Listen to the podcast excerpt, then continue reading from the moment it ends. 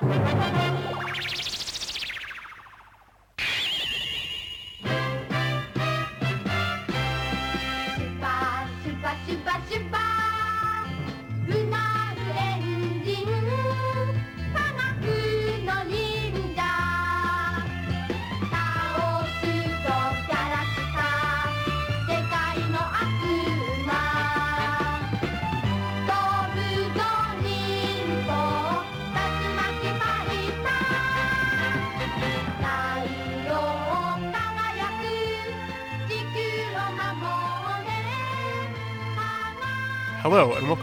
Journey Through the Decacast, a Rider retrospective through the lens of Decade. I am Shin Garrett, And I'm Chris. and this week we watched Gatchaman episode 10, 11? 11. The 11. penultimate episode of season one. Yeah, I, gamification, where where everything's a game. Yep. It's uh it's the the episode where like we finally get to see the potential of Galax. It's kind of like the main big showcase. And uh yeah, helps a lot of people, but then there's a big big dramatic turn right before the ending to set up for the last episode. Yeah. So, so like Odie is gonna transform in the last episode, right? Uh, I don't know. Maybe they just won't ever address that. they might not, honestly. Like I, it could go either way at this point. There is that scene in this one where he's like, "Okay, this is it. You finally need my help, don't you?" and then like he doesn't. I think he like gets the prime minister or something. No, because he has um Utsu do that. So whatever. Yeah. What, so what the heck was he even talking about? Uh it's it's like I like this episode. I think this is a good episode. Not a whole lot happens in it. That's true. It's mostly like uh, it's it's a half the retrospective episode for the show where like we we recap all of the main the Gatchaman characters' relationships with Hajime for the first half. Yeah, I mean I think I think this episode's also just like this is what the show is about in an episode. Yes, yeah, that is very much it. because the show is about Hajime being great, which is true, and it's about um the dangers and potential that social media and technology can impact the world with, Right. Yes. with which uh, is way more positive than um how it turned out. yeah, they're they're certainly very optimistic about it. But yeah. 2013 was a wild time. see, uh, I mean, our ver- our world is just the world where Bert we never took back control of social media from the evil mind demon that has that uh, owns it and is manipulating everyone through it. then honestly, we should be dead. Yeah, I mean, we're working on it. That's true. I don't know if we're working on it versus like you know micro uh, bioorganism viruses. Okay, well, I don't want to be too negative. Uh, but yeah, okay. So, but yeah, the the first um, let's see, we get we start with Od. Uh, Od recaps that how he just uh, he immediately latched onto Hajime because she just sees people as they present themselves and treats them as people rather than, uh, you know, focusing on like roles or status symbols and stuff, and that's just something he really likes about her. Uh, we get a little bit from Utsutsu about Utsutsu's like, oh, you're the first person who ever really seemed to appreciate me for me, and that really made me like want to help people. Uh, I think what is it? Oh yeah, Pai Pai's next. Pai Pai's Yeah. is my favorite, actually. Um, I'm not sure who's my favorite is. I mean, they're all good. I don't want to choose a favorite. I think collectively as a whole, it's all good, and I like it. I think I think Pai Pai is just like my my favorite of the non Hajime cast. I, re- I just really like him. Oh, I would have liked to see like a Rory one though, because I feel like Rory would have had like a thing to comment on in this section as well. That's true. Yeah. Uh, I mean, Rui has known Hajime for significantly less time than the other characters. so- Right, but I feel like Hajime has still made an impact on them. Right, but uh, that's what there's one episode left for, you know. And I guess season two, from my understanding. Yeah, though that's mostly about. Uh, there's like a new character, and it's a lot about her relationships with the characters. But yeah, Oh, I mean Hajime's still there. That sounds less cool because like Hajime is clearly the best part of the show. I mean Hajime's still there. She's still like very important. Like I, if you asked me, if you told me at the beginning of the show I was going to come out standing Hajime, I wouldn't have believed you. But here we are. I guess it was the one thing I was most concerned about, honestly, because like as this episode really uh like makes it uh very clear, if you don't like Hajime, you're not gonna like the show. Like, it's not gonna work unless you can buy into Hajime's thing. and I can 100% buy into it, and I cannot tell you why, but it is amazing, and I love it. Hajime might be one of my favorite characters in the past however long. Yeah, I mean, yeah, I, I we've talked about this before. It's just like a really good example of why that like the manic pixie dream girl thing is like not a bad trope. It's just able to be used badly, but like someone who's just really inspiring and fun and like puts out a lot of good energy into the world is a very likable sort of character. I, I feel like they just they just like made like the Genki girl smart. Yeah, That's all they did. Like that's the twist. yeah, that that is actually that's a good that's insightful. Yeah, she's just the Genki girl, but like emotionally intelligent and socially intelligent. I mean, I think she just might just be intelligent. Period. Too, to be honest.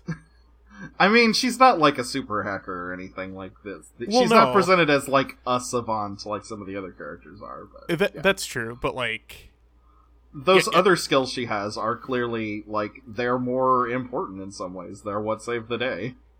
that that's fair. I, I will I will concede that. But yeah, like Pi- uh, Pai's section is all about him acknowledging that like he'd really fallen into a rut and he'd been like a you know he'd really been afraid to take command of his position as like the the actual one who made decisions and Hajime turned that around for him by making him like acknowledge how much he cared about about uh, the place he was protecting. Joe's is like Joe's story has been like kind of one of the most explicit. This is just like going back over some scenes from it. Yeah, I mean, yeah, it's basically just kind of like summing it up and coming to like his his last realization part. It's basically his continuation from just the end of last episode. Right. I, I mean, he gets a little bit like he he says like at the beginning of the show, he's basically in a position where he thought humanity was terrible and doomed. Uh, which is like, yeah, I sort I definitely get that. So Like but- fucking fucking mood, Joe. Fucking mood. yeah, he's like, well, now I've seen that like you know we can do good too, so I feel more inspired to help people. I think Joe's like other bit is actually like but nah, yeah, I don't know if better is the word I want to use, but I I feel like the part that resonated with me more was just like Joe goes into a bit about how Hajime showed him that it's not silly to like have these grand ambitions and dreams about changing the world and stuff. Oh yeah, yeah. I I went wanted I forgot to mention that, but yeah, like I really love that about it. That uh, because Joe's like kind of, I mean, he's always been presented as kind of like a retro type character. Like he's like he's an adult, but like he's a kid superhero. Like he Yeah. it- and I, I really love that statement that like at the beginning of the show he's been so disillusioned but like by having this experience and meeting someone who like really changed his perspective he was uh, you know kind of re learn to reappreciate those you know dreams of like you know world i think he says like you know world peace and Yeah. you know universal community he doesn't say that specifically but that's like what he means Yeah, no, yeah, I, I like Joe's arc. Where just like in like the past before the show, what we see of him is like this idealistic person who wants to change the world, and then like during the show, we get to see like how how like he wasn't able to accomplish that, and thus he's become jaded and complicit in his job. And then he has this Hajime event kind of like turn it back around. I mean, it's also kind of the same arc the Prime Minister goes through. Yeah, I was actually gonna just bring that up. Like, there's another version of this show where Joe could be the character that the Prime Minister is. Like, they share a lot conceptually. Um, yeah um I, I think there is a difference to it not that i can really articulate what it is but i do think it is distinct enough but the themes are very similar between them Uh, I think Joe Joe is definitely intended to be more of like the character that like an average person can connect with because he's someone who like has responsibilities, but not a, not a lot of responsibilities. Like not enough Right. to where he feels like he can really affect things. Right. I think it's like a level of power and just like I just like a le- I, I guess like a level of scale per se. Yeah, yeah. Like the prime minister is a character who, like, he does literally have like a lot of political power. The prime minister, but Yeah, I think the prime minister is just almost like more disillusioned to like the process at that point right, and yes. that they should be able to do all these things but like there's like the tape and things like that that kind of have disillusioned them to become jaded. yeah, he's essential. Yeah, his whole thing is is like, uh, yeah, there's too much bureaucracy and people don't really like. I I can't give an inspiring speech and turn things around, so I stop trying. Yeah. But yeah, like Joe is more like for the average person to connect with. I like I I think that's like that's pretty I, I think they do a good job with that. Like I understand why they have both of these characters as separate, even though they do kind of have some crossover. No, Maybe yeah, I in, 100% like, agree a- with that. Maybe in like a cleaner show they would have like pared that down a little bit, but you know, hey, they were trying to Maybe- things, I don't- so I I don't know. I feel like I feel like the public facing aspect of the prime minister kind of kind of makes it a different enough where where like I it's kind of like a needed thing and why it's separate. Yeah, yeah.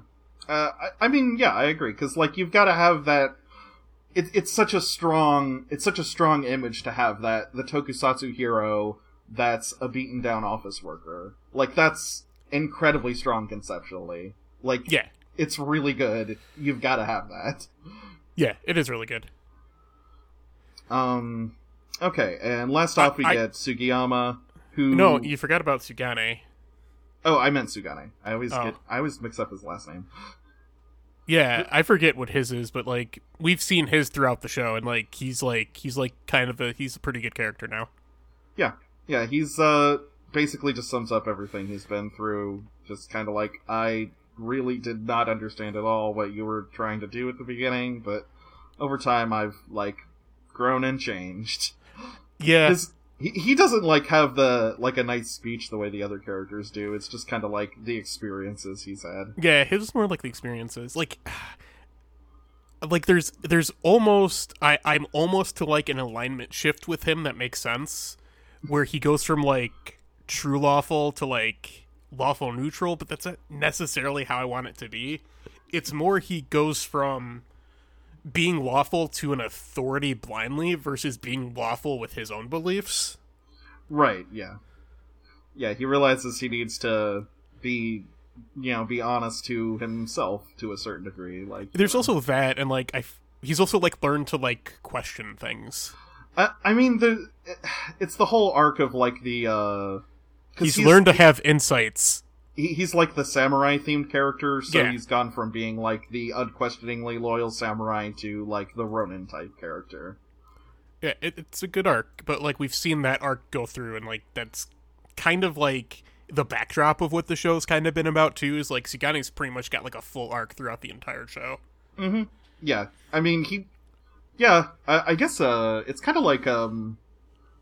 Uh, Like you know how in like uh Ca- the Captain America movie, like Steve doesn't really have an arc. Like this is kind of like that too, where like Hajime doesn't really have an arc. She's basically the same character she entered the show as, but it's just about like how the other characters react to their presence. And Yeah, Sugane has been the main vehicle for that. Yep.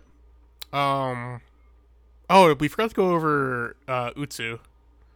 No, I mentioned Utsu. Oh, did you? What, what did Yeah, you say about her again? I was just saying that she's uh, hers is mostly about just she because she always felt weird and out of place. She never really appreciated herself, and since Hajime seemed to genuinely appreciate her, she started to care more and uh, you know really uh, start to understand that her abilities can contribute a lot. Yeah, hers was kind of like a kind of just like understanding her worth and understanding that people can care about her. Right. Yeah, U- Utsutsu's is about how being depressed doesn't make you a bad person. Yeah, pretty much. And yeah, that's uh I think they finish them all and then like go to the eye catch pretty much. Oh Yeah. well, they yeah. They they redo the thing where they all like they they redo the shot where they all form up in a in a circle from the last episode. And then they go to the eye catch and then we're in part 2 of the episode. Yeah, they do. They do do like the pseudo roll call before the eye catch, which like y- you have to. This is this is secretly a Toku show. You can't not do it. Yeah, I, I mean you got to you got to have everyone get a, get together and do It's the- pretty the cool too. They do like the thing where like Pai Pai's in the middle, and then like the other four are kind of like at his corners. Mm-hmm. Yeah, it's great. I I love Pai Pai's form so much. Pai Pai's form's real good. I mean, they're all pr- they're all pretty good forms. I like They- them all. I think. They are all really good. I mean, like I've said it before, but just it's one of the things that, like, in addition to just conceptually how different the show is and how much I just personally think it's fun and interesting and different, like the mix of the CGI with the traditional animation for the Gatchaman forms is just so good. I know It- I've, like, I've literally said this before on the podcast, but like it works really well. I think I've also commented like like that's kind of just like how you adapt tokusatsu to anime because like Gridman stuff does it too. Yeah, yeah. Gridman basically does the exact same thing. It's just kind of like to your your your you know your henshin form is when you use CG and like that kind of gives you that that like distinctive difference that like live action tokusatsu gives off. Yeah, they do a they do a similar technique in Godzilla Singular Point, though they do use a bit more CG for the regular human characters. Yeah. But still, like the the monsters are the realm of the otherworldly. They're they are in CG, so they're slightly unreal. Yeah, so that's all good. First half good. Hajime great. Rest of the cast great. Um, I did want to comment that like also like all the CG forms like do a good job of like portraying like what each character is about. Them not like, quite thematically, but like they all kind of like fit with like the personality of the character. Like how Joe is kind of just like the the basic like standard like costumed hero you think it would be Yeah, and like just how it plays in all of I think Sugane's is actually probably the weakest in that in that aspect. yeah. Sugane's is I don't know. I like Sugane's a lot. It's a good really form. interesting. Like I, it, the, the design is good. I just don't think it particularly says anything about him like the rest of them do about theirs.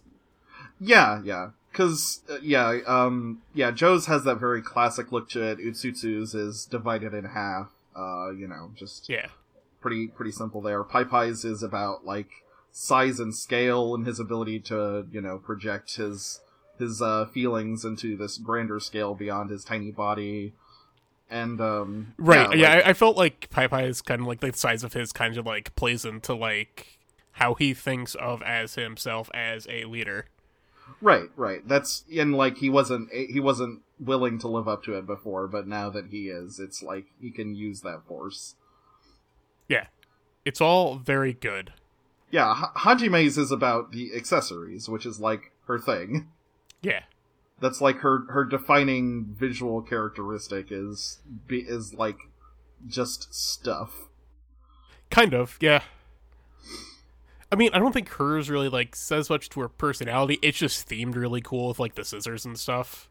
Yeah, I mean, it's like a cross between a uh, I don't even really. It's like a She's a virtual on character. like Casshern slash Virtual On slash a Symphogear slash an Iron Man. More or less, yeah. And who the fuck knows about OD because he's never going to transform. Okay, so so back from the eye catch, we get the the other thing that we're doing this episode. There, Uh, there's kind of like two things. Like there's Ruri getting X back, and then there's like the Prime Minister stuff. Yes, yeah, that is basically our two things for the rest of the episode. I mean, there's a little bit of Berg Katze in here too. Yeah, the Berg Katze just kind of like is in service to moving forward the other stuff. Yeah, that's that's just like added. That's sprinkling in conflict for the last episode. But uh, like Rui starts running around in in her outfit and like her her uh her load outfit, and uh jumping up and down in front of like security cameras, trying to get X's attention, uh to you know try and give her back control of the uh of the system. I don't know why she thinks this is gonna work, or if she just doesn't have any other ideas. Yeah, I, I uh, this is the part where like I think like the resolution to this isn't the best, but like it's it's fine. I, I guess they just didn't want to have her do like hacker man, I'm in. Yeah, like, yeah, I mean, I definitely agree that like a hacker man like solution isn't thematically the solution it should be for this, but I feel like they kind of just like grazed over like what thematically the solution should be. They kind of just shorthanded in. Yeah, or like maybe they should have given X more physicality so that Rui could just like approach them and the scene would work better. Yeah, not necessarily. Yeah, I mean, I could see that. I don't know. I just they, they've built up a lot of like the X like questioning things in the previous episode, and I feel like we didn't really get like a super good conclusion to that. It just kind of resolves. Yeah, like you want to know more about X's personality, right? Yeah, like I yeah, it's like I kind of want to want to know like what breaks it. Like show like a bit of code like breaking or changing a color to show like oh emotions and shit. Right, right the the the AI sentience thing that is like you, you have to do it and stuff. It's yeah, like sure like it's the, cliche, but you, it's a good moment. Do, do like the Ultron thing where like the, the like the blue bits in Jarvis become like orange and then like he's Vision now. Yeah, yeah. Like yeah, they do it in everything, but it's a good thing. You well, you made that. a Captain America reference earlier, so I thought I'd continue the trend. okay, so uh, yeah, um, Rui does eventually get uh, X's attention. Berg Katze is like, uh, oh wait, hold on, I was logged out. What the heck? Uh, oh well, never mind.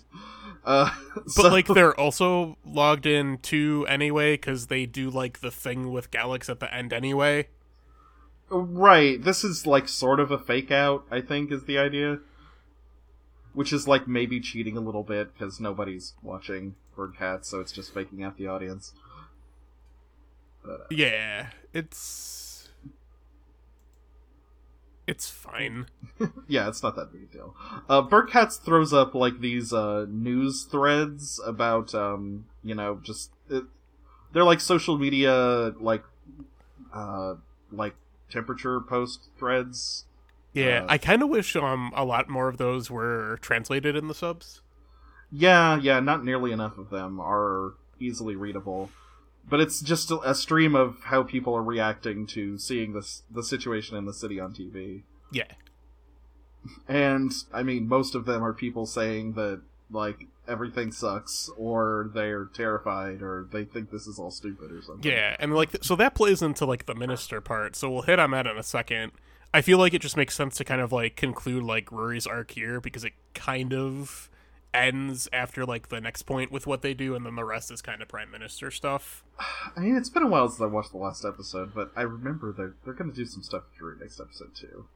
Well, and like, well, yeah, no, I, I meant like for this episode, like we'll finish up talking about Ruri before, right, right, moving like, on uh, because it just makes sense to kind of finish their talk here. Another thing to keep in mind, like as I I think I said this when we started out uh, watching the show, I was not really able to pull up any English documentation about the production of Gatchaman Crowds, but um, because they eventually released an alternate version of the last episode, we can basically assume that around this time they were probably kind of scrambling on production. So there's stuff that ends up in here that might not uh, have been the best stuff, and some stuff that didn't end up in here that should have. Yeah, uh, some of like that's an, in the some of that's in the director's cut for the last episode. Yeah, there's like an OVA, which is a director's cut of the last episode, more or less. Yeah, yeah. So I just want to touch. So like the other thing that that Ruri does is like once they are able to get X back, that kind of shows like you know like the power of like community and like how you know you could use technology for a good thing. Right yeah, like it. Um, yeah, Ruri tells uh, X that they don't want to see any more uh, bloodshed, and this is the, like the opposite of what they wanted to do with the Galax system, and that's what convinces X to like finally go back over to Ruri. Yeah, and then so like that sets up like Ruri's then able to tell everybody that X is back online. So then like all of the utility services are able to link up through Galax and use and use X and Galax to like find the people that are injured and need help, locate where the fires are and put them out, and things like that. Yeah, I'm like, oh man, this is this would be cool. Everyone has a GPS on them, so it's like makes emergency situations much easier to deal with. Yeah, it, it's kind of like I know I've talked about it before, and I'm gonna talk about it again because I don't know, maybe someone will read the book and tell me that my ideas make sense sometimes. But uh, it's kind of like the premise of Freedom TM, which is the sequel to Daemon, which is like a weird like it's like a it's like a pseudo like sci-fi book thing that deals a lot with like AR and kind of like you know how you can use like augmented reality or just like technology in general to create like new communities and stuff. It's a lot of interesting stuff. You know, I don't read a lot of sci-fi novels anymore. Uh, it, it's more I like think- it's listed under like thrillers and suspense. Like the guy who writes them, like he did like a book about like drones and shit and Mhm. things like that. So it kind of like falls into that. So it's not like it's not like hard sci-fi. It's kind of just like modern day, but like a little bit. I, I was just uh, thinking it was kind of I was just kind of chuckling to myself because um like back when I used to consume a lot more like written science fiction and like novel form and stuff uh almost everything that was written about like AR and VR up until like I mean pretty recently and even then like it's all warnings about how it's going to like destroy society and stuff that's the universal opinion about like augmented reality stuff. Yeah, until... this these two books were actually not about that. It was about like how I was using it, and like it's weird. It kind of like gamified it in weird ways. Like it had like the like the whole plot thing was like it was built by like some like dead game designer guy. So a lot of it was like gamified, which led to some interesting stuff. So a little bit of Ready Player One in there too. That's, not, That's, that's part of the premise of Ready Player One, you know. I mean, kind of, but like not necessarily. It's more like things like I mean, oh, you can movie. you can The movie level. was the movie was good. I like that movie. Well, I mean, I I like the book, so like you're not gonna upset me. Okay. Like I I have my own problems. Um uh I was going to say more in things like you can level up your community. So like when you like build a farm, you get like community points. Or like there's weird gamification shit where like a dude crafts a ring that makes him invisible to security cameras. That's pretty cool. Yeah. yeah, I think like there's a lot of good stuff in those books. There's some stuff that's like not as good and like maybe like of its time, but like I still recommend it. It's Yeah. Daemon and Freedom TM. I like both I mean, that happens when you go back to to stuff all the time. You know. There's like the edge lordiest of edge lord dudes, and it's kind of bad a little bit. I think I've like talked about like my weird like audiobook journey where like I binged a ton of audiobooks in a while. So like it was around the same time I was going through a lot of uh Neal Stephenson stuff, so like Snow Crash and Cryptonomicon and stuff like that. So like it's kind of along like the same vein of that stuff. Yeah. Yeah, I think we mentioned once before that like Death Stranding is about a lot of this stuff too. Ooh, the the director's cut of that's coming out soon. Actually, I'm curious how that's gonna go. But yeah. Um, Diamond Age still makes no fucking sense to me. I just want to put that out there. I'll I'll read it and explain it to you sometime. That'll be our that'll be our our off season like twelve or something. It's book club of the Diamond Age. I I don't know if I want a book club of the Diamond Age though. I mean, I wasn't being serious. So Like, like it's fine. It, it, I think it's like my least favorite of his books, and I just think like it's too out there for me.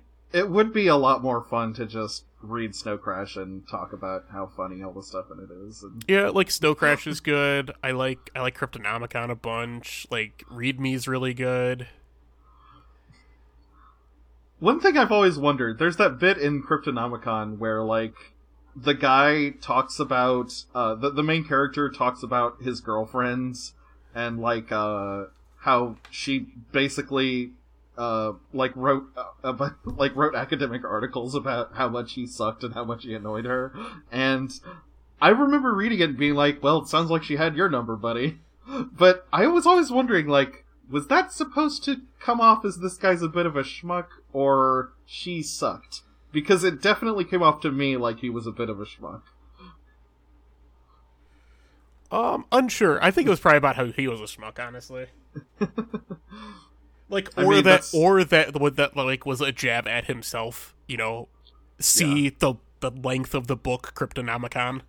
Yeah, because I mean, there's also the that character is in Snow Crash, where like the main character has an ex who basically understands him better than he understands himself, and told him how much he sucked a lot. So maybe that's just a, a thing that that Neal Stephenson likes to include in his novels. Yeah, I don't know.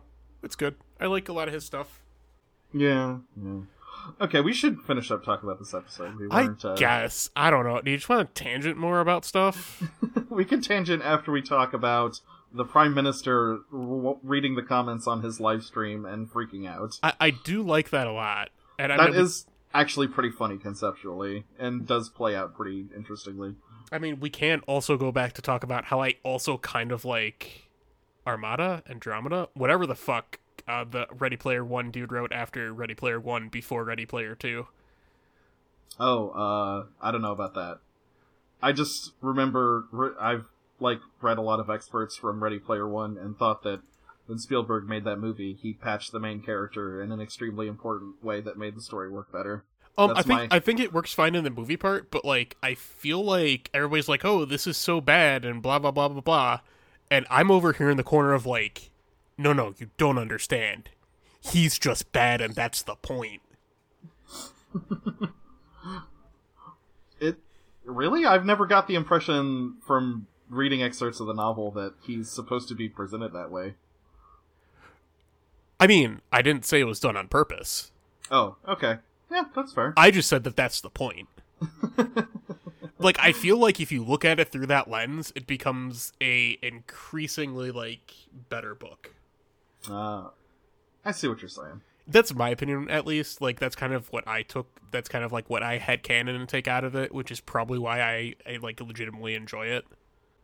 I don't know. The the movie's really fun. Like it's the sort of thing that like if I had seen it when I was like eight, it would have been my favorite movie or something. No, the movie's like a really good adaptation. Like it definitely it takes out it takes out like a lot of the stuff that isn't needed. It fixes up the main character where he's not the worst.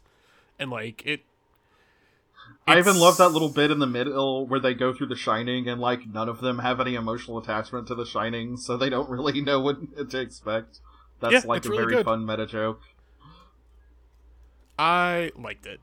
I like both. I think both are good for different reasons. Yeah. Yep. Oh, okay. So I think we forgot to mention that there's a moment I like where, um, like when X goes back over to Rui, uh, in order to confirm that that Rui is themselves, it asks them, um, "Did you wa- see the sunset last night? What did you think?" And Rui says, "Like I thought it was beautiful," and like X is like, "Oh, so nice to talk to you again." Like I thought that was cute.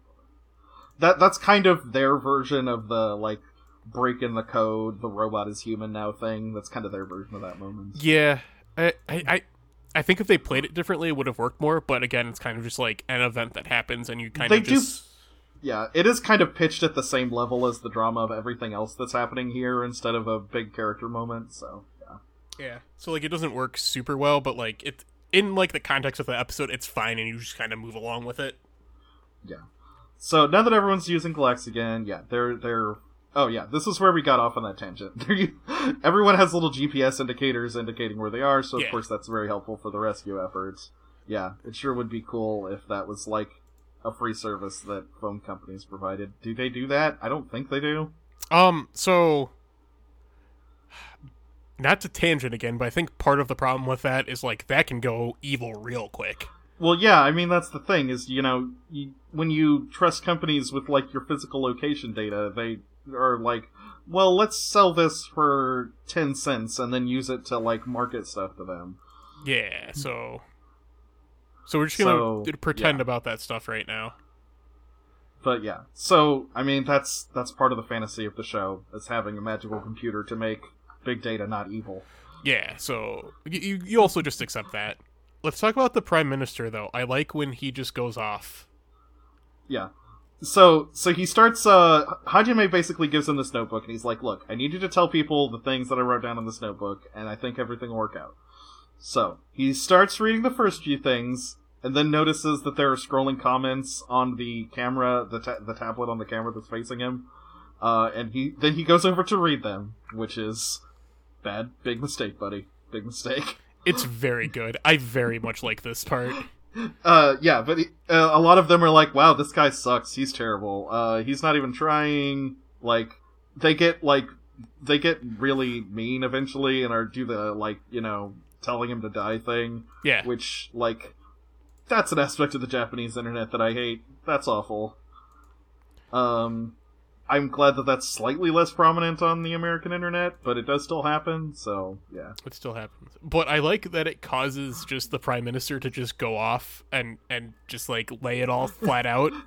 yeah, yeah. He's just like, look, you, look, you guys, you're not even trying. There's a lot of pressure on me. You suck. It's like Uh, you guys suck. You don't even vote. Do you even know how shit works? Uh, I'm, I'm really like- trying, and you're like, you guys haven't supported me at all. You suck. Like Uh, I, I don't necessarily like like the you're not supporting me or whatever. I just like him going off and just like laying it out. I want more politicians to just be like, you know what? Fuck you.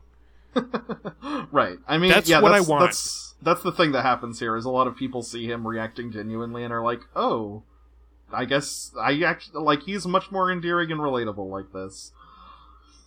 And like, okay, now here's the moment where I'm like, "God damn it, this is upsetting," because So like here's the thing. I want politicians to say fuck more often. I feel like that would make the world a better place is the thesis I'm trying to make.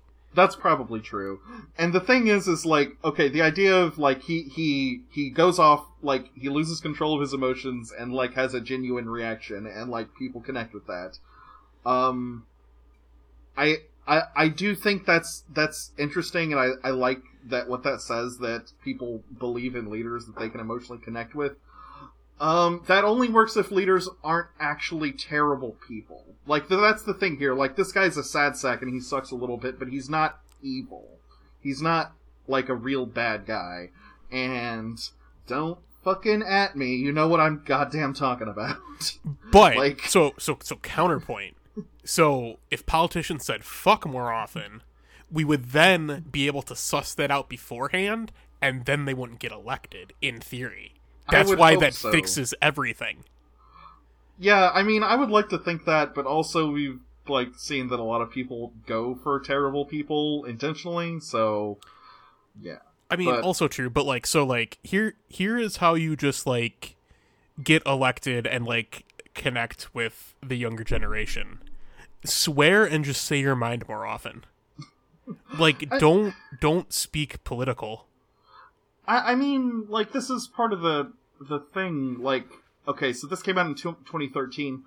This this was part of Obama's pitch of himself to as a like as a campaigner. He presented himself as a more genuine person, someone who was more frank and like open about his feelings. It was just like it, it, it wasn't enough. It still it still reeked of like politician. Like it right. it I is mean, that's like the thing is it's like the start of the idea.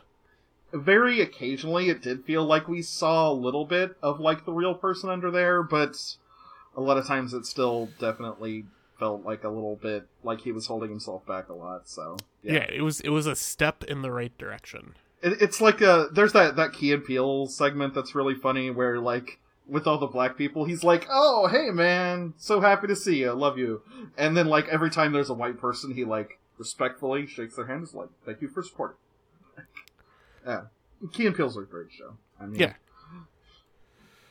but Yeah, uh I don't yeah, know. yeah. That's my take in politics. Uh, be less uh, p- uh, politician. Yeah, That's it. That's I mean the that's the secret. Yeah.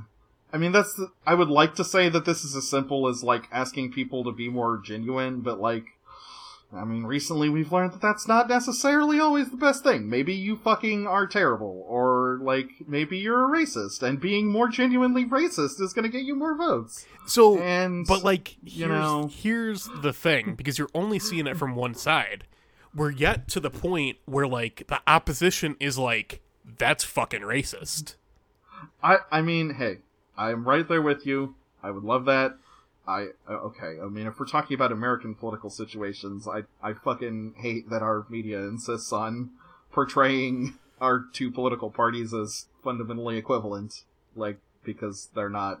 So Yeah. like, yeah, that's that's personally upsetting. So I'm with you on that. It's just, like I feel the, like the playing need- field the, the playing field in public relations is uneven on this score. look, I understand the system's rigged, Yeah. but at that point, that's why you just go fuck it and be like, they're racist. I mean, yeah, I totally agree. Because like, if you do that enough, it's gonna have to be reported by the biased places. Yeah. Like, if you're consistent in calling that shit out, it's going to get out. I yeah. I mean, it would.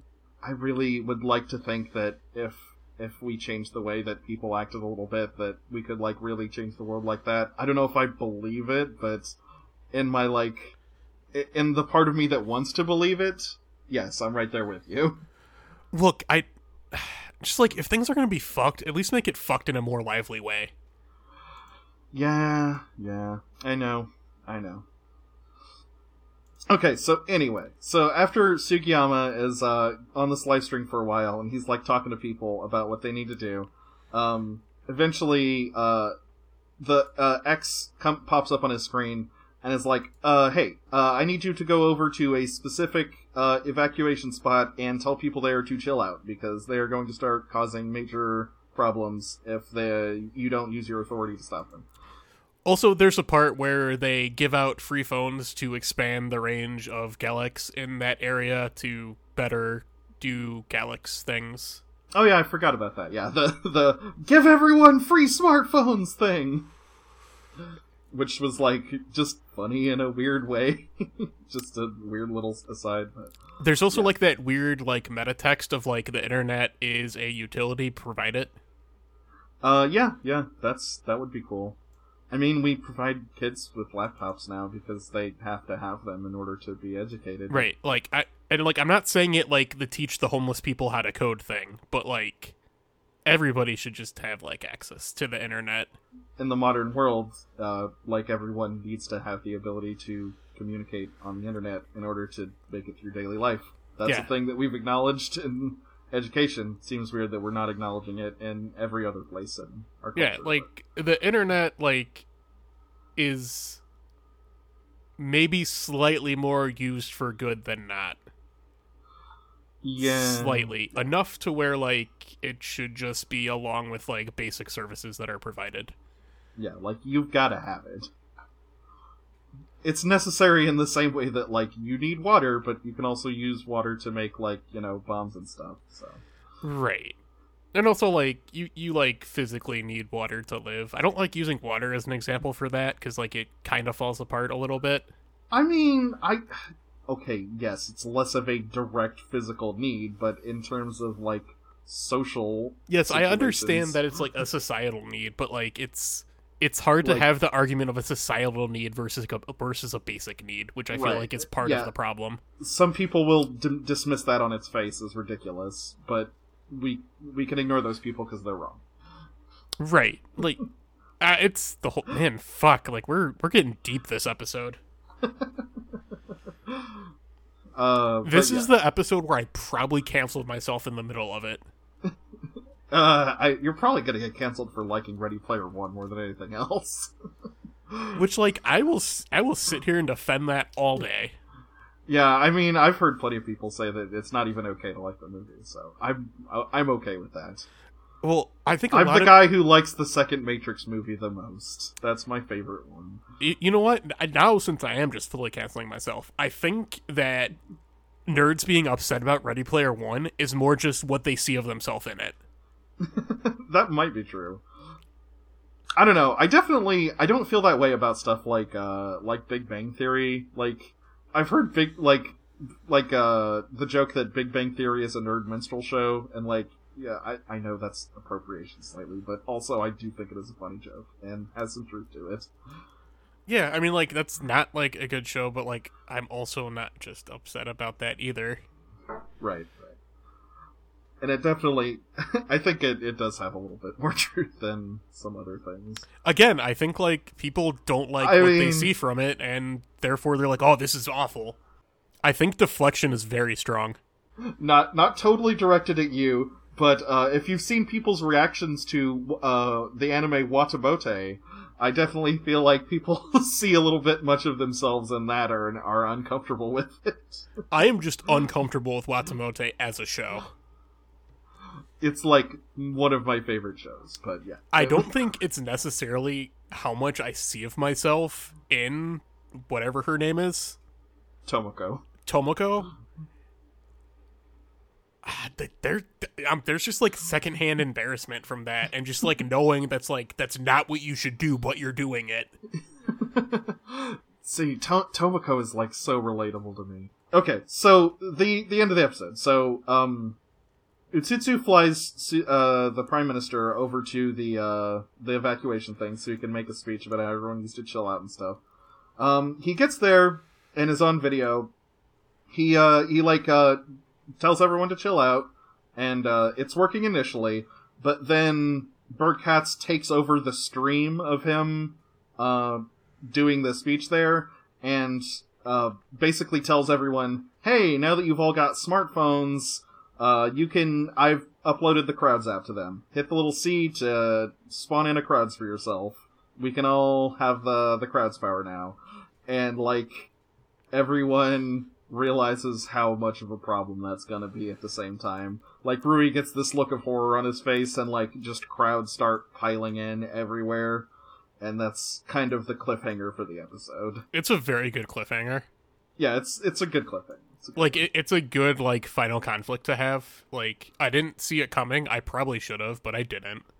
But uh, Yeah. it, it good. yeah, it's it was cool and an exciting cliffhanger for the last episode. Though I, I do like have like a, a lower continuity question with this. Yes. Um, isn't technically the crowds the power of Rory's note? So couldn't they just stop this? Uh, but we see in the one scene where Berg Katze is walking around earlier, they were holding the note. I think that's the note that the crowd's power is in. Okay, so that's Berg Katze's note. See, I thought the crowds was specifically Rory's note, and and It's- Galax and X was built around Rory's own note. I'm actually a little unclear on if it's Berg Katze's notebook or if it's Rui's notebook, or where the crowd's power comes from exactly. Um, that was I it. kind of, I, I mean, like it uses the Galax system, so it's like tied in with Rui's power in some way, obviously. Right. Or is it something that like Berg Katze initially like did to help Rory out from the beginning and that's how kind of that played into it. I mean, it might be like a thing where like Berg Katze lied about it, or like it's it's a corruption of like Rui's ideas is the idea. So, Right. Yeah. uh, I mean, whatever's going on there specifically, like shit, the shit's hitting the fan for the Yeah. last episode. So. Yeah, I don't know. It's good. I like this episode. Good shit. Yeah, we sure ended up recording a lot longer than I thought we were going to when you said you didn't have anything to say about this one. Well, yeah, that's because then I just decided to tangent. yeah, we just talked about other stuff for a while.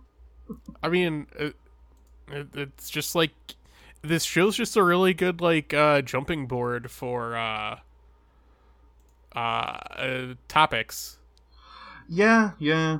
I mean, honestly, like revisiting it has been a little different than I thought it would be. Just because, I mean, I still have have enjoyed it a ton. I I just love how optimistic and just how much joy and hope it sees in the future. Like, I I love that, and it's so much fun to revisit that. But also, the intervening seven years have been kind of a horrific nightmare in a lot of ways about some of these exact same things the show is so optimistic about. So, like, that's it, we're just living in a real interesting time to be revisiting this. Yeah, there's yep, that's that's a lot of it. Um, other than that, good shit. I like it. I I liked this show more than I thought it would, even when it bamboozled me about what it was actually going to be in the beginning. Well, I'm glad that you've had some fun with it, Carrot. It's been a fun time to watch it with you guys. So, um, yeah. Do you want to talk about anything else, or do you want to do the outro? Uh, no, I don't have anything else to talk about. I don't think. Okay. Well, go ahead and uh, lead us out then. Um, this is a podcast on the internet at journeythroughdeckcast.com where there are links to all of the things. And um there's an email. You can email us. You can um, you can do that. Um, you can cancel me on Twitter. Uh, there's a link to my Twitter there. you Um, can cancel uh, Canadian Health Minister too, if you would like to do that. which which I'm actually not, but people still think I am. It's it's in my bio now. It is it is not Alberto's health minister. It's right there after my pronouns because I'm not a monster. Yep, and I am also on Twitter at Worm with Y. If you would like to contact me about anything, I mean, yeah, feel free. Um, I don't use it for much other than retweeting stuff that I think is funny or makes me mad. So Really, what Twitter was made for. occasionally I will post some of my own thoughts, but that's pretty. I don't it. I don't have. I don't have them. Okay, um, but yeah. Uh, please, please use your online presence for good, everybody. Yeah. And uh take care of yourself. Get vaccinated. Um other stuff. Tran- uh, trans rights, Black Lives Matter, all that yeah. jazz. All that. And have a good one, everybody. Uh we've been a passing through podcast. Remember that.